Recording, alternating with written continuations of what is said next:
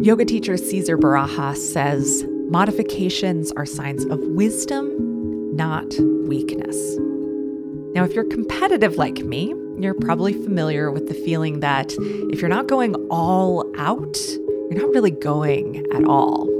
And if you're not competitive, well, just know that the other half of us are racing you as we walk down the sidewalk. Going all out all the time is a good way to get hurt or burnt out, whether we're talking about yoga, running, weightlifting, poker, knitting, playing piano, or, of course, business.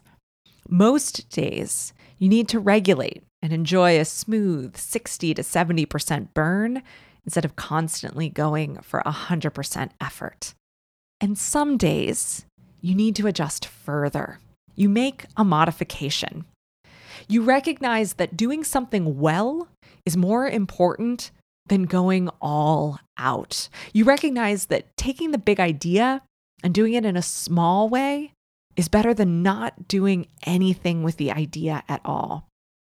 In yoga, a modification is a change to the prescribed pose that makes it more accessible for people who are less experienced, have less range of motion, or have less strength. It's a way of making the pose more effective and efficient for your specific body. It's tempting to think that when you take a modification, you're not as good as you should be.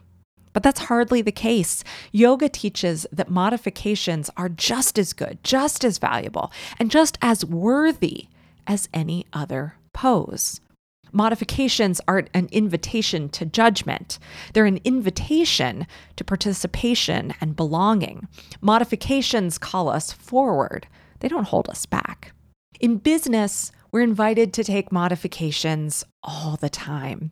We can choose a different path to our desired outcome. We can set up a system to work with our strengths instead of getting hung up on our weaknesses.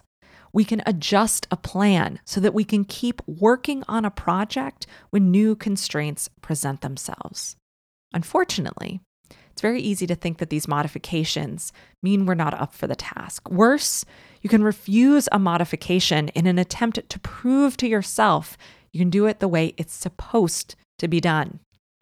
Today, the goal is to seek out modifications and embrace them. You're resetting your expectations and finding a way to move forward that really works for you. Consider anywhere you're feeling friction with your business. Maybe things just aren't humming along the way you wish they would. Maybe you feel like you're struggling on a particular project. Maybe you're bumping up against some serious resistance or constraints. Then examine your options. There's always another way to do something that matters. There's always a new path you could take or an adjustment to make to the system. Where are you experiencing friction in your business? Brainstorm your options. How could you do things differently?